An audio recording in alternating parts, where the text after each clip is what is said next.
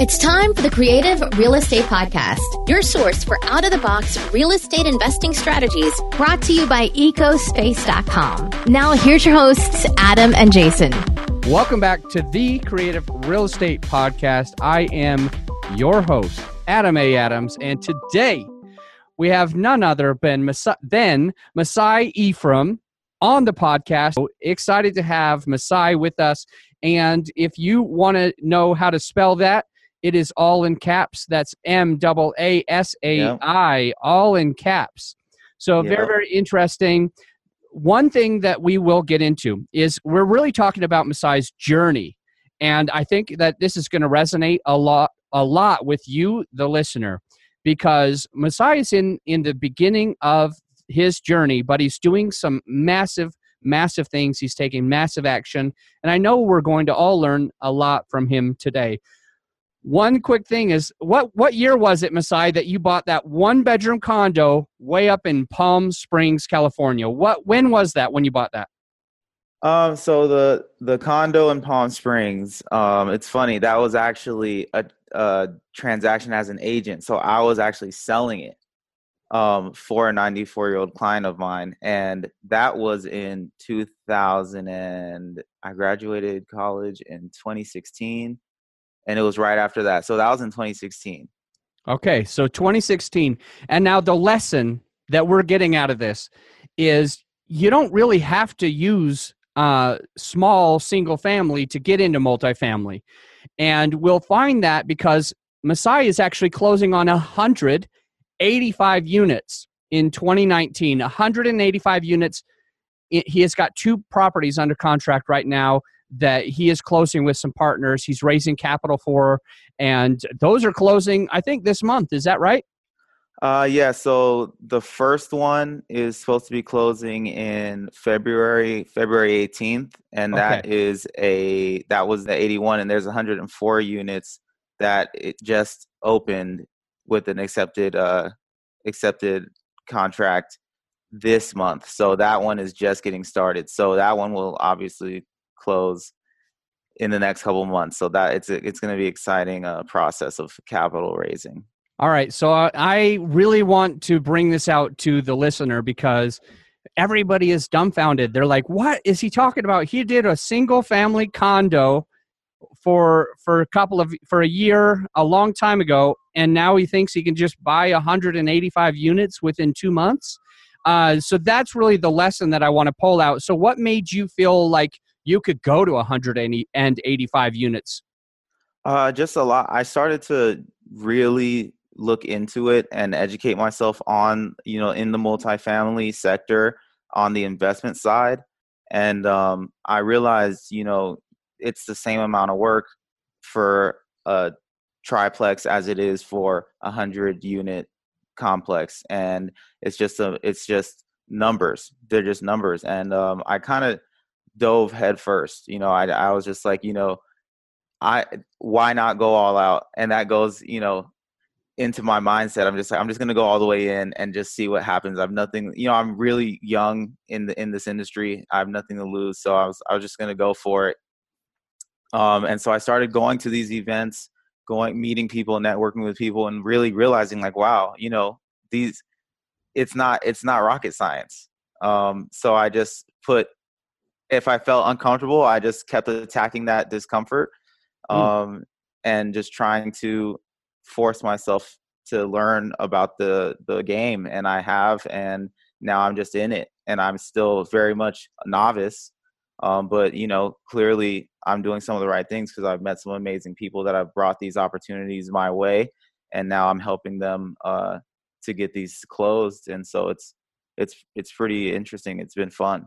This is an inspiration, absolutely. And to me, just to think that in 2016 you did a condo and for a client and now a couple years later you decided to get into multifamily because you talked to people and they told you that it was easy and somehow you believed it and now you're closing on two properties within the first quarter of the year um, and so like how long ago did you decide that you were going to go to these 100 unit properties? Um really it was it was when I I got into the multifamily investing game, I would say a couple like 3 months ago, maybe 4. But I was traveling a lot too, so I wasn't able to really really get into it. So when I did get back in town, um, and I just fully immersed myself into the. I went to some educational events.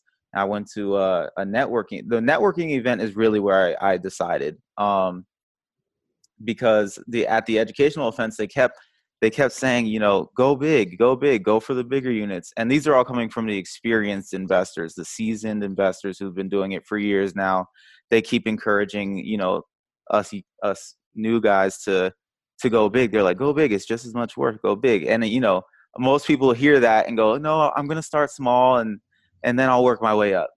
Yeah. And then when they said they the the way my mind works, I was like, okay, so the veterans are saying to go big. They're telling us to go big. So why I'm gonna go big? So I was like, all right, I that was already in my head. Um, but obviously there's a little voice saying, just start small, you know, less risk, blah blah blah. And um, I went to a networking event, uh, the Wilson Conference in Miami, mm-hmm. um, and and it was good to see you there. Yes, that's where we met, and that was it was so you can attest to how amazing it was. Um, I was, I that's where I really realized like, wow, I can do this. Like I, I the resources are all here. Uh, the work ethic is never a problem for me. So I was like, I, I'm I'm just gonna do this, and I really I just was hitting everyone in there, just talking, really genuine uh, relationship building, and that's what actually led to people bringing these deals my way. And I was like, okay, you know, I'm I'm in it, and I and you take yourself when you go to these events eh, before you hear about them, and when you think about big time investors or big real estate investors, it's almost like this foreign world in your head but then when you go and just immerse yourself in it, you realize it's it really isn't that scary. Like it's very doable. You, you know, as long as you can navigate the waters. And so in navigating at the conference and just at these educational events, um, it led to these opportunities. And now, you know, now and I'm just full steam ahead. And I, and I don't I don't mind failing. I don't mind messing up because um, I I look at those as opportunities to really grow. That's honestly when I personally grow the most is when I mess up. Um, so yeah. So let me bring to this bring this out because this is an inspiration to anyone listening. It was just six weeks ago that we were at the Wilson conference at the Family Office Summit. Yes. In Miami, Florida. And now, so six, fast forward just six weeks, and you have two, not not one, but you actually have two properties under contract, almost 200, almost 100 units per each one. So that's like 185 units that you'll be closing. The next one you said closes in like three or four weeks from today. Right. It's, it's like three weeks from today, you're already closing on something. And then the one after that closes three weeks after that. So, like you really did, you immersed yourself, you made connections. So, let me at least ask you because th- you're doing something that not everybody does. Mm-hmm. What did it take for you when you decided that?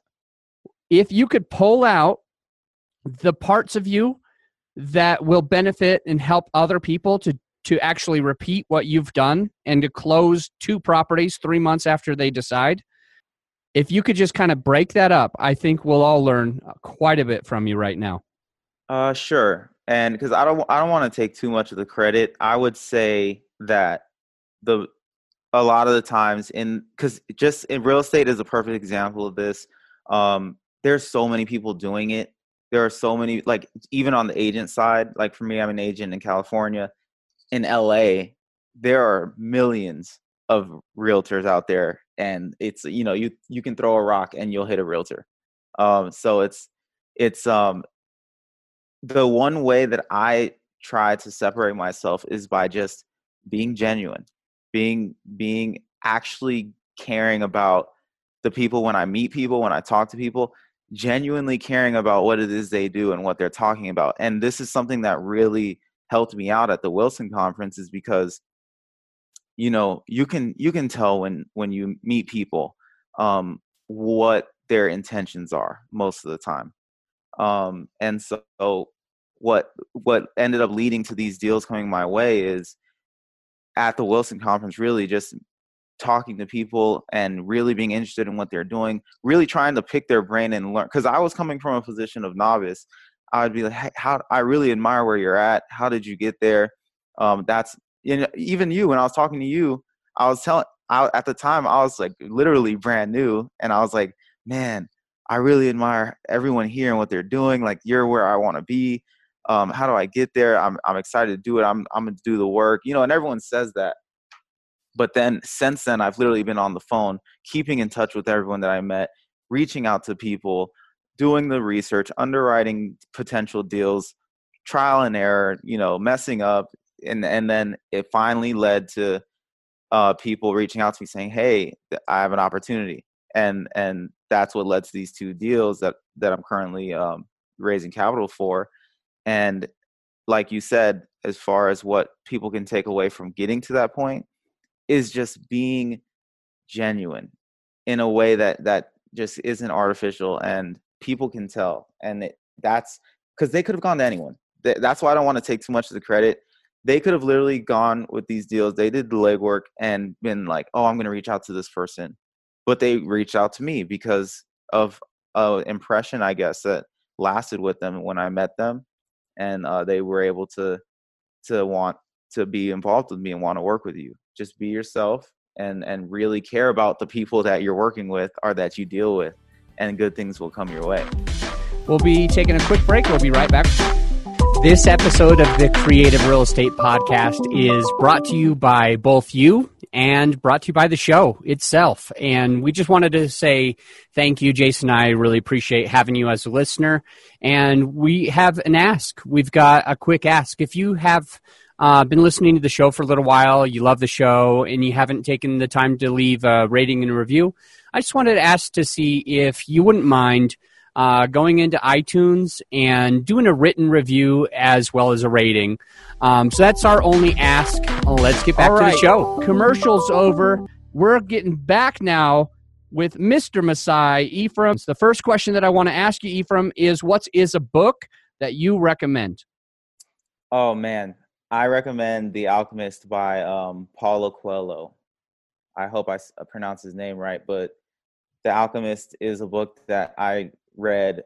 It I waited way too long to read it, um, but I finally did a couple months ago, and it was reassuring. But it also just it made me realize it was part of the reason, honestly, why I I dove so hard into the multifamily um, investment world as I did because it, it's a book that stresses um, your your personal legend, which is just your purpose and and almost uh, it was basically not settling is what it was talking about um, which helped contribute to my whole mindset of going big that we spoke about earlier um, and and it for people who are looking for what what they do or if they're unhappy with their job or they feel like they're not on path with their personal legend, um, which is a term they use in the book as far as it basically just means your purpose. Um, the Alchemist is a game changer, and it's you. You've probably read it. I wouldn't be surprised if you've read it. It really it puts things into perspective, and it makes you realize that we only we only get this life, and we got to make the most of it. It is a book that I haven't yet read, but it sounds like I need to. The next yes. question I have for you is where were you five years ago? Just paint us the picture what it looked like five years ago. Five years ago, let's see. So that would be, it's just 2019, so my numbers are all thrown off. 19. 2014, I was a sophomore in college. And I had just gotten back from doing a year in, um, I did my whole freshman year in Italy, um, in Florence which I strongly recommend. and um, I was I was really that's when I kind of real because I was an athlete my entire life. Um, I was one of those guys who believed I was going to be in the NBA, even though I stopped growing at five nine. Um, and when I went to college, obviously I I was like, all right, I'm over that. I now I was kind of just wandering. I was like, what am I going to do? I've always loved real estate, and it was always in my mind. But after coming back from Italy, that's when I started thinking about real estate as an opportunity to fund and just live the quality of life that I wanted to live. Um, and so that's when my mindset kind of just switched. Even though I was a sophomore in college, I was thinking, I'm always thinking like down the line, you know, I, I wasn't a huge partier or, or anything like that. Like I was just thinking, all right, how can I position myself to live the quality of life that that I want to live, aka as if I'm living in Italy or something like that. And uh, yeah. so that's that's what kind of flipped the switch, and that's where I was. I was just a sophomore trying to put the pieces together, and little did I know it wasn't going to come until a couple years later when I dove into the multifamily realm, and that'll kind of be the main channel.